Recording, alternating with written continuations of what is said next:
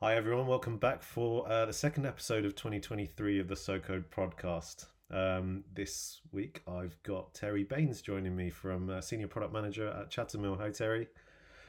Hi.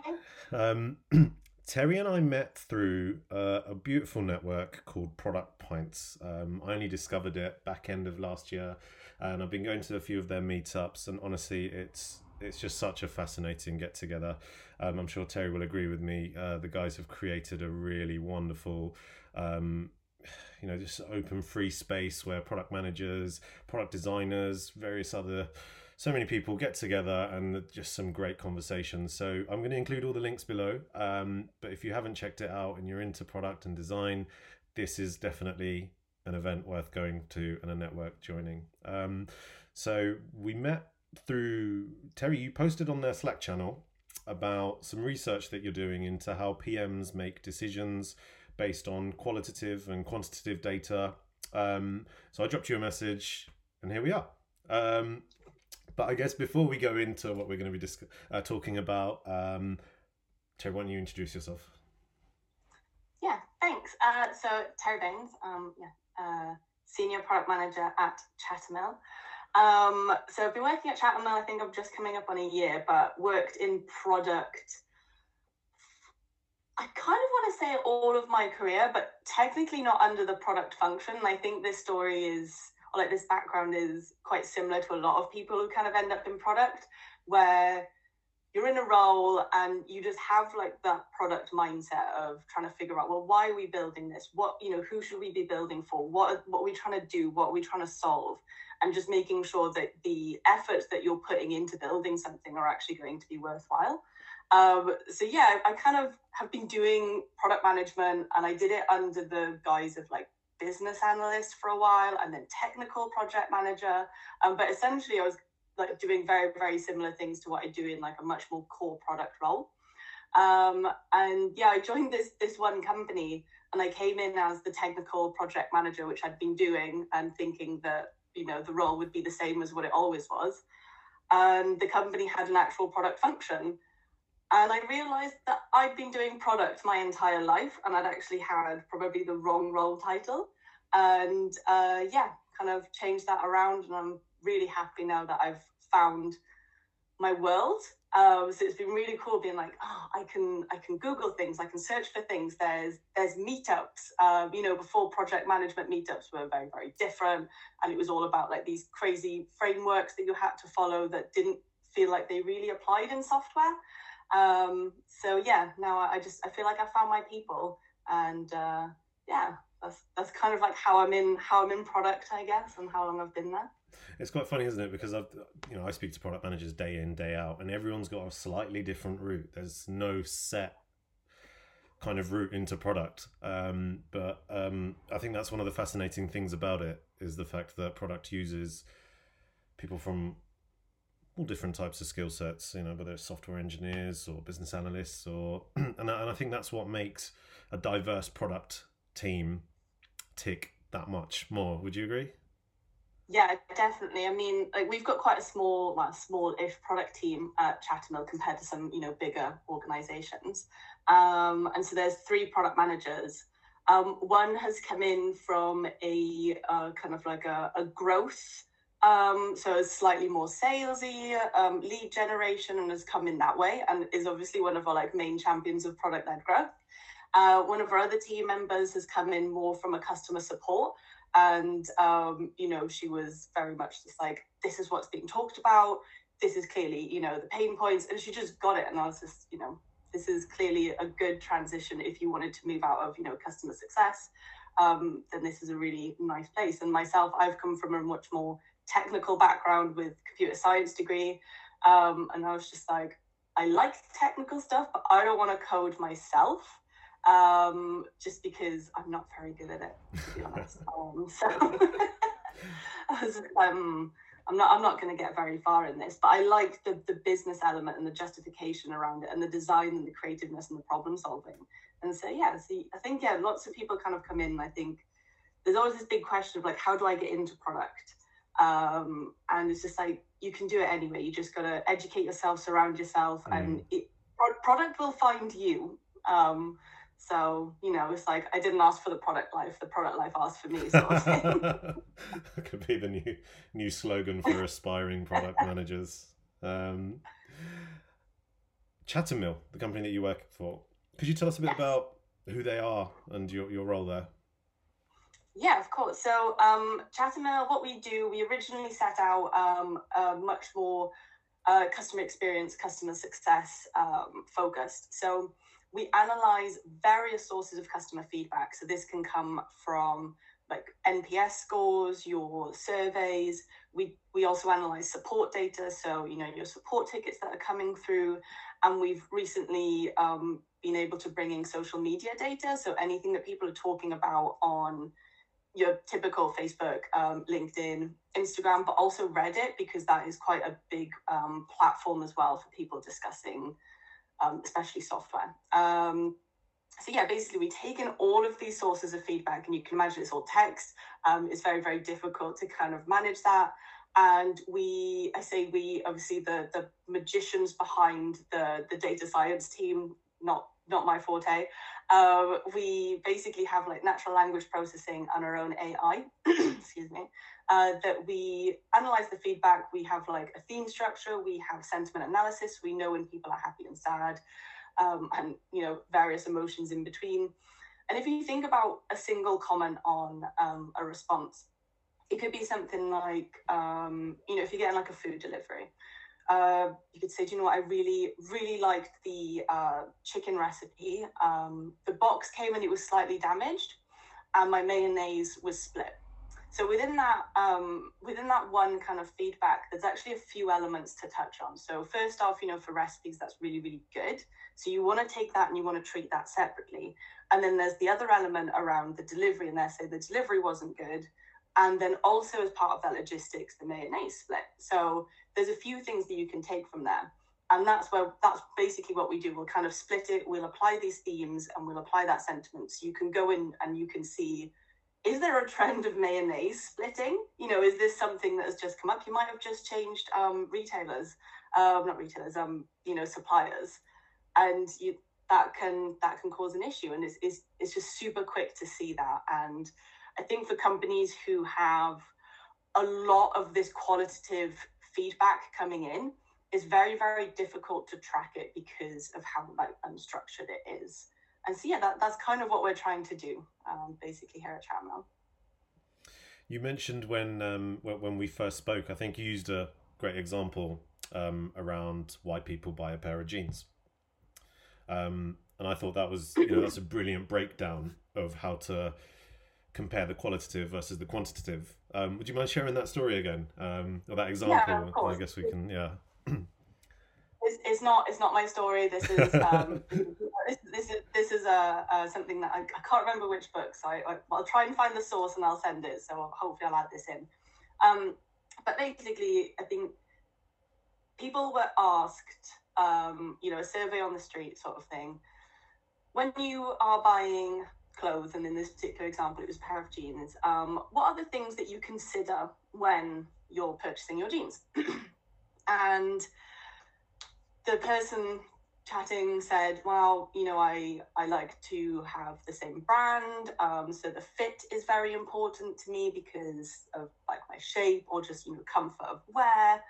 Um, and wants it to, to, to last a long time and, you know, so wants to be comfortable with the quality of those jeans. Um, and you know this survey was done on like a mass scale. And you can imagine if i asked you that question you'd probably answer very very similarly. I think if i asked most people they'd, they'd answer very very similar. So you, you come away with this quantitative data that is saying people when they're purchasing their jeans or their clothes they're looking at the quality and they're looking at the fit.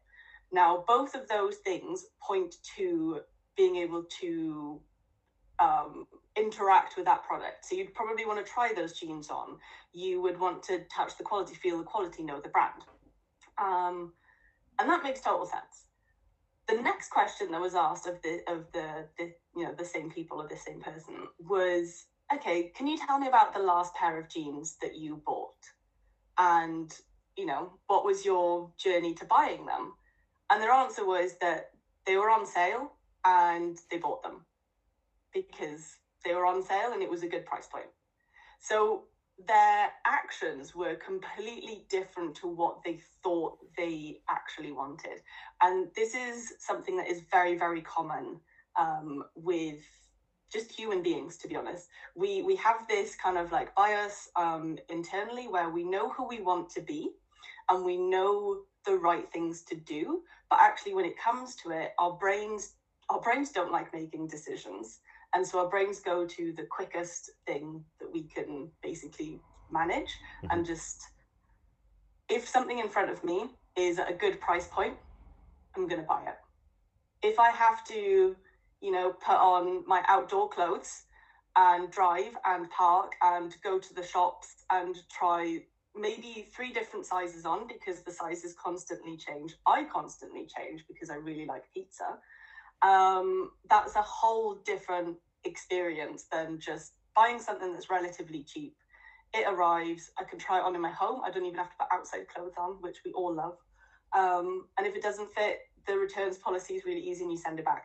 So sometimes actually speaking to people and understanding when was the last time you actually did this action and, and what led you to that gives you much better insight into their decision making process. Yeah, absolutely. I mean, I think you know if I could share an example on that, my my my partner and I we've been looking at coffee machines for months on months, looking for that perfect one. Um, we had have a criteria, and then she went out and just bought one. And the reality is, and it was it was actually shortly after we first spoke. So I asked her, "So why did you buy that one?"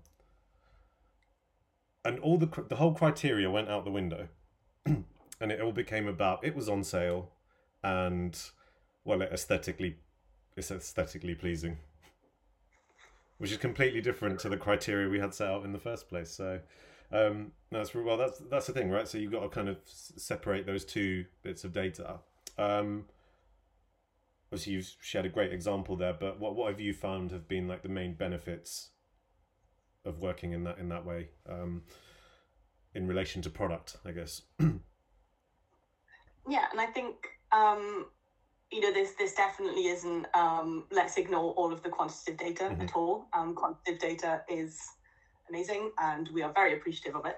Um, but what I found, um, and this might be more related to you know software, um, is that the quantitative is absolutely amazing at understanding like trends and general usage.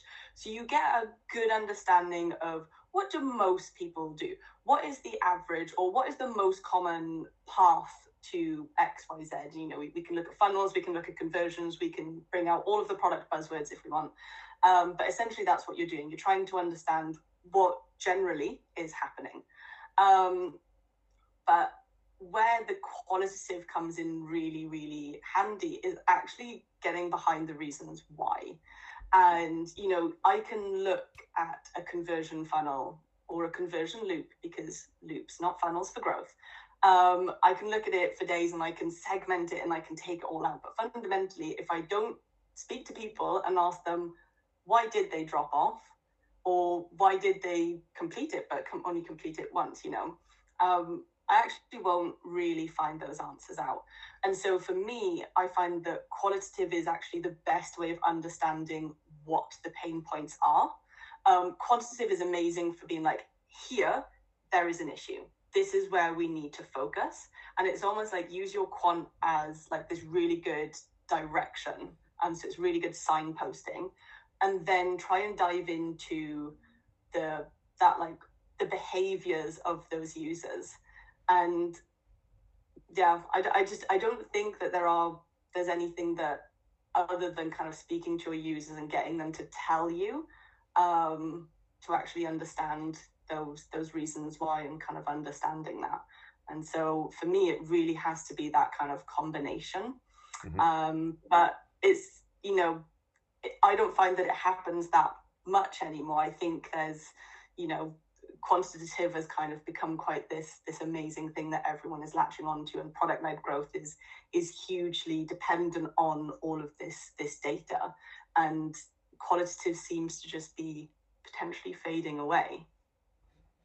Yeah that's That's the thing. Like you said, you know, the, the quantitative data is there to really pinpoint the issue, um, but then you know, using that qualitative to kind of really dive into why and the patterns behind and the that user mindset, right?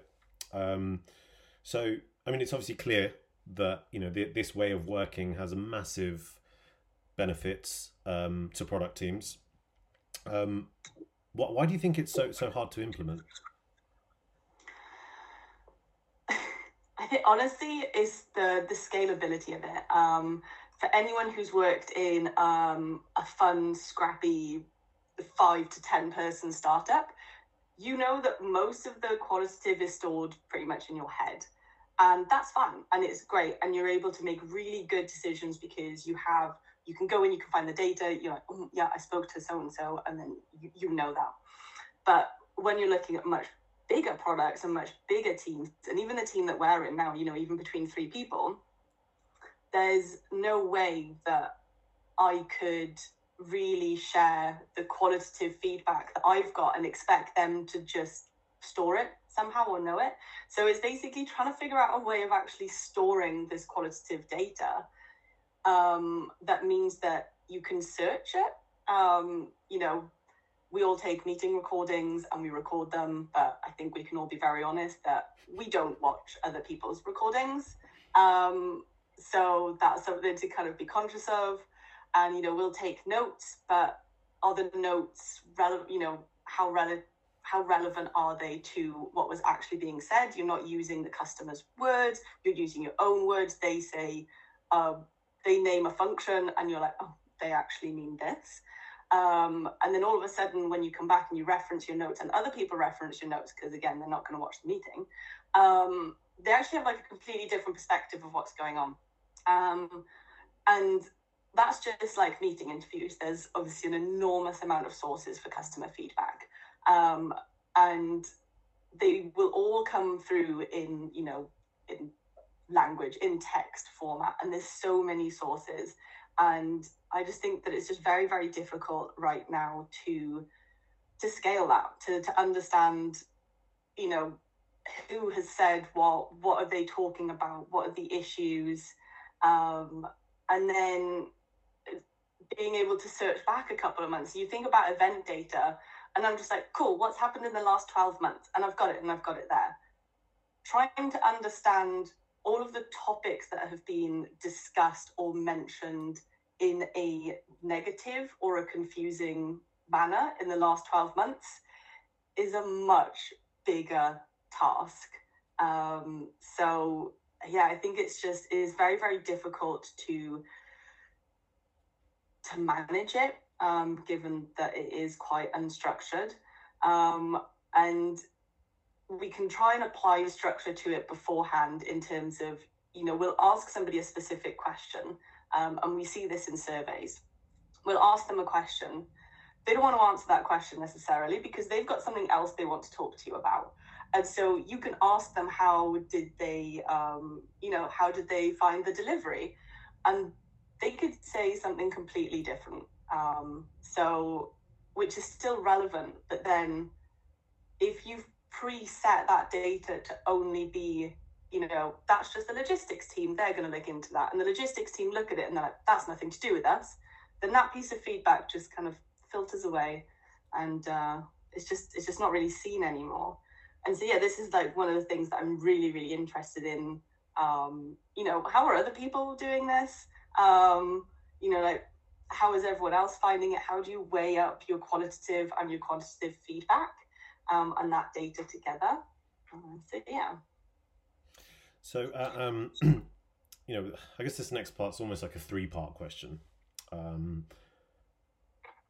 firstly, how feasible do you think? You've mentioned that you know, especially in the scalability of it is an issue. Um, but in in your experience and those that you have spoken to, um, firstly, how feasible do you think it actually is? Um, could you share some examples of perhaps how you've implemented um, this within Chattermill or other organisations you've been at? Um, and finally, are there any tools that can help? Yeah, of course. So, um, is it feasible? Absolutely. Um, is there a Hail Mary answer that I could be like, choose this tool? not yet. Um, I will caveat Chattermill. Uh, this is something that we're actively working on. So, you know, when, when I joined Chattermill, I was like, oh my God, this is amazing. Like, you know, we're analyzing all of this feedback. Um, and then I was doing my own customer sessions and, you know, gathering all of the feedback. And I realized that I was like, why aren't we using Chattermill for this as well?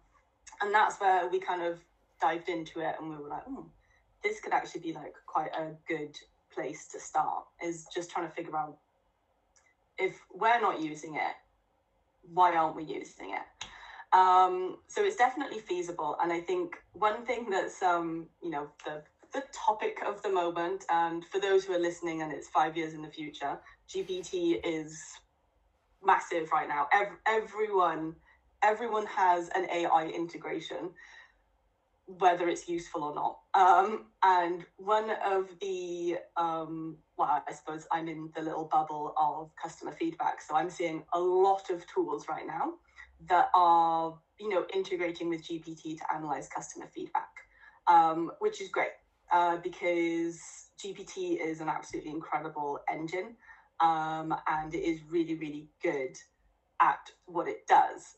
Now, what it how it works is it kind of I'm not a GPT expert, so you know, please don't hold me to this.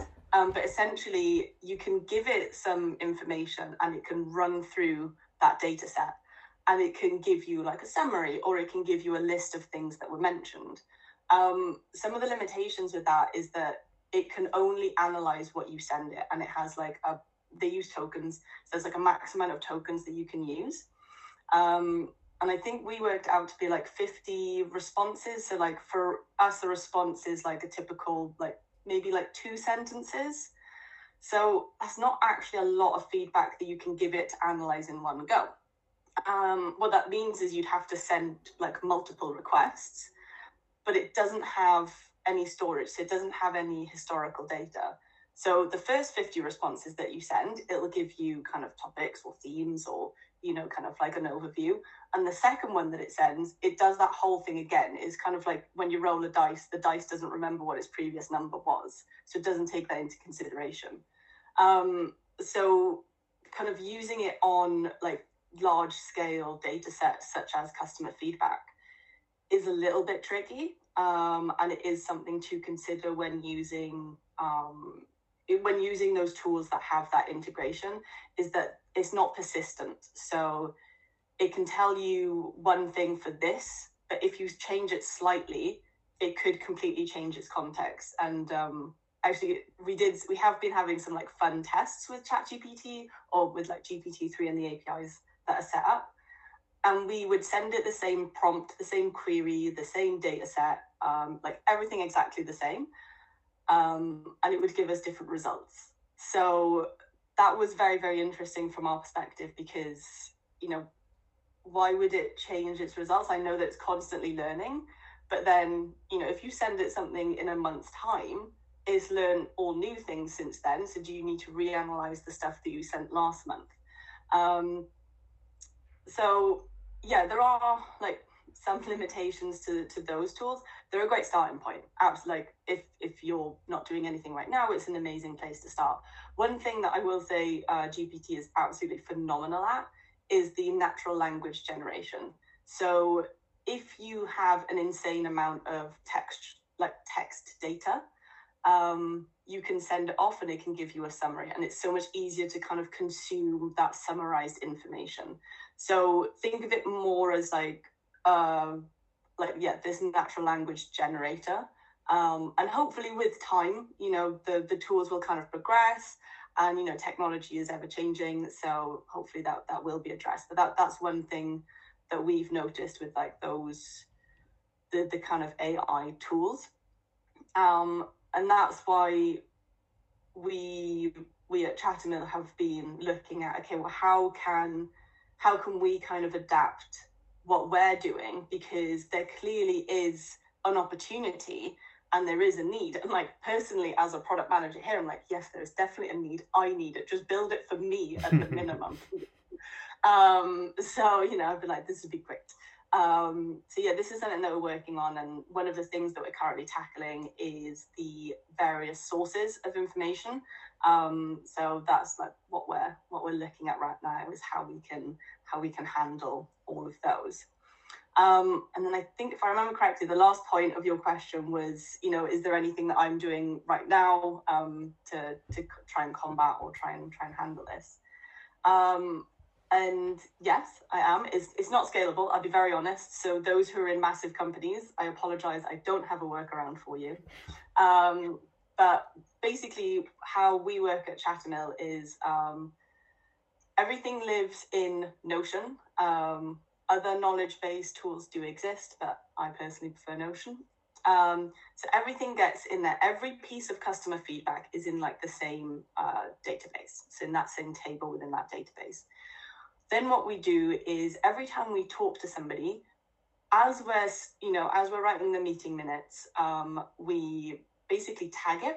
Um, so we'll tag the pain points that they've mentioned. We'll tag the features that they've mentioned trying to use.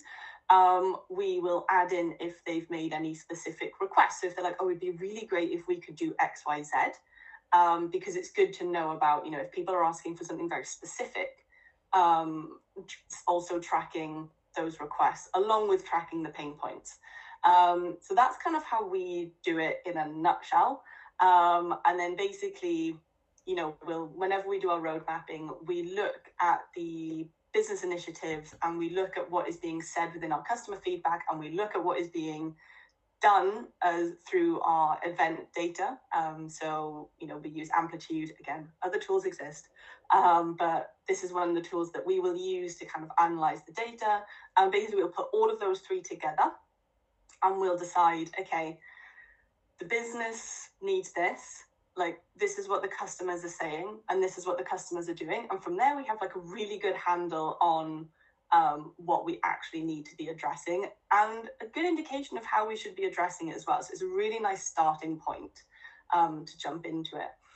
One thing that I would say as well is um, for those who are doing um, kind of customer uh, development sessions or you know customer interviews, is to have a look at some meeting recorders. There's a, loads of them out there. Um, try and get one that does the transcription. Um, one thing that I have found absolutely amazing when doing, uh, especially the customer interviews, is a meeting recorder where you can I think they call them highlights, but basically you can like tag a moment in time in that call and you can add a quick note to it. What that means is you can be like, oh, they've mentioned this. And then you carry on. You don't have to stop the conversation. You don't have to try and figure out, you know, what time they said that and note it down so you can come back to it later. Um, and that's also really helpful then when working in, you know, when you've got your own product team or, you know, your peers.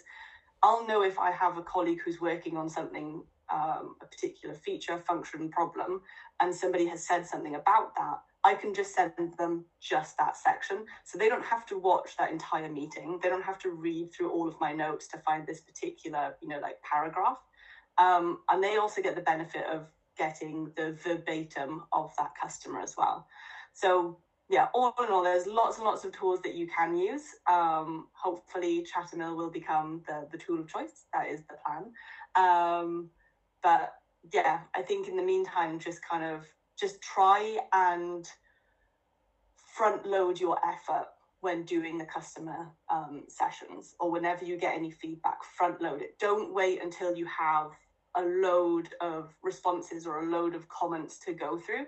Um, because you know you will get bored. But if you're doing it ad hoc as they come in, which is something that we do, so we have like a rota within the team, and so any any feedback that comes in, whoever's on that rota basically tags that. So it's, it's very shared amongst the team. It also means that the entire team gets exposure to all of the sources of information. Uh, so it's not just one person who is like the champion of the voice of the customer, and then everyone else is just has to speak to that person to understand. Did anybody say anything about this? Did anybody say anything about that? And you know, we then you miss out on a lot of like the general discovery that you can do when you get to chat to a lot of people and speak to them and and, and actually like really really listen to what they're saying and what they're trying to say as well i mean it, it's clear the data's probably already there it's about utilizing it and diving into it to really to unlock as you said so um Teri, thank you so much. You've shared some, you know, really insightful thoughts. Um, you certainly highlighted how important, um, how important it is, um, and how organisations can go about doing this. So I know you're keen to con- continue to do your research and very keen to speak to, um, uh, speak to as many people as you can, I guess, about um, how their organisation does it. So. Um, if any you know listeners want to reach out to you, uh, have a discussion with you about this, what's what's the best way for people to contact you? Um, if you just drop me a message on LinkedIn, um, then yeah, I'll kind of come come and chat to you there. I'm awful at emails. Um, it's not that I'm against sharing my email. I just we're a Slack company, so and I don't do emails. Um, but yeah, uh, LinkedIn is probably the best place to come and chat to me. Um, and I think like it'll probably be linked through this profile. I will, um, yeah. So um, yeah, anyone who wants to reach out to Teri, I will include their um, profile, a link to it in the in the comments in the all the platforms I share this on. They'll uh, it'll be easy to contact you. Um, Fantastic. Brilliant. Well, this has been a great session. Both of our pets managed to restrain their cameo appearances. Um, At some point, there was there was almost a leg that came up. He likes to sleep on her back, just like Brilliant. Well, I guess um, people are going to have to wait for maybe the next episode for um, for some cameo appearances. But um, uh, everyone who has tuned in and made it this far, thank you so much. Um, uh, Teri, you've been absolute great guest. Guest, great guest. So thank you for, for joining me this morning. It's been brilliant. Um, and to all the listeners, until next time. All right, amazing. Thank you so much, Maruf. And yeah, look forward to hearing from everybody. And yeah, if you have solved this, please tell me.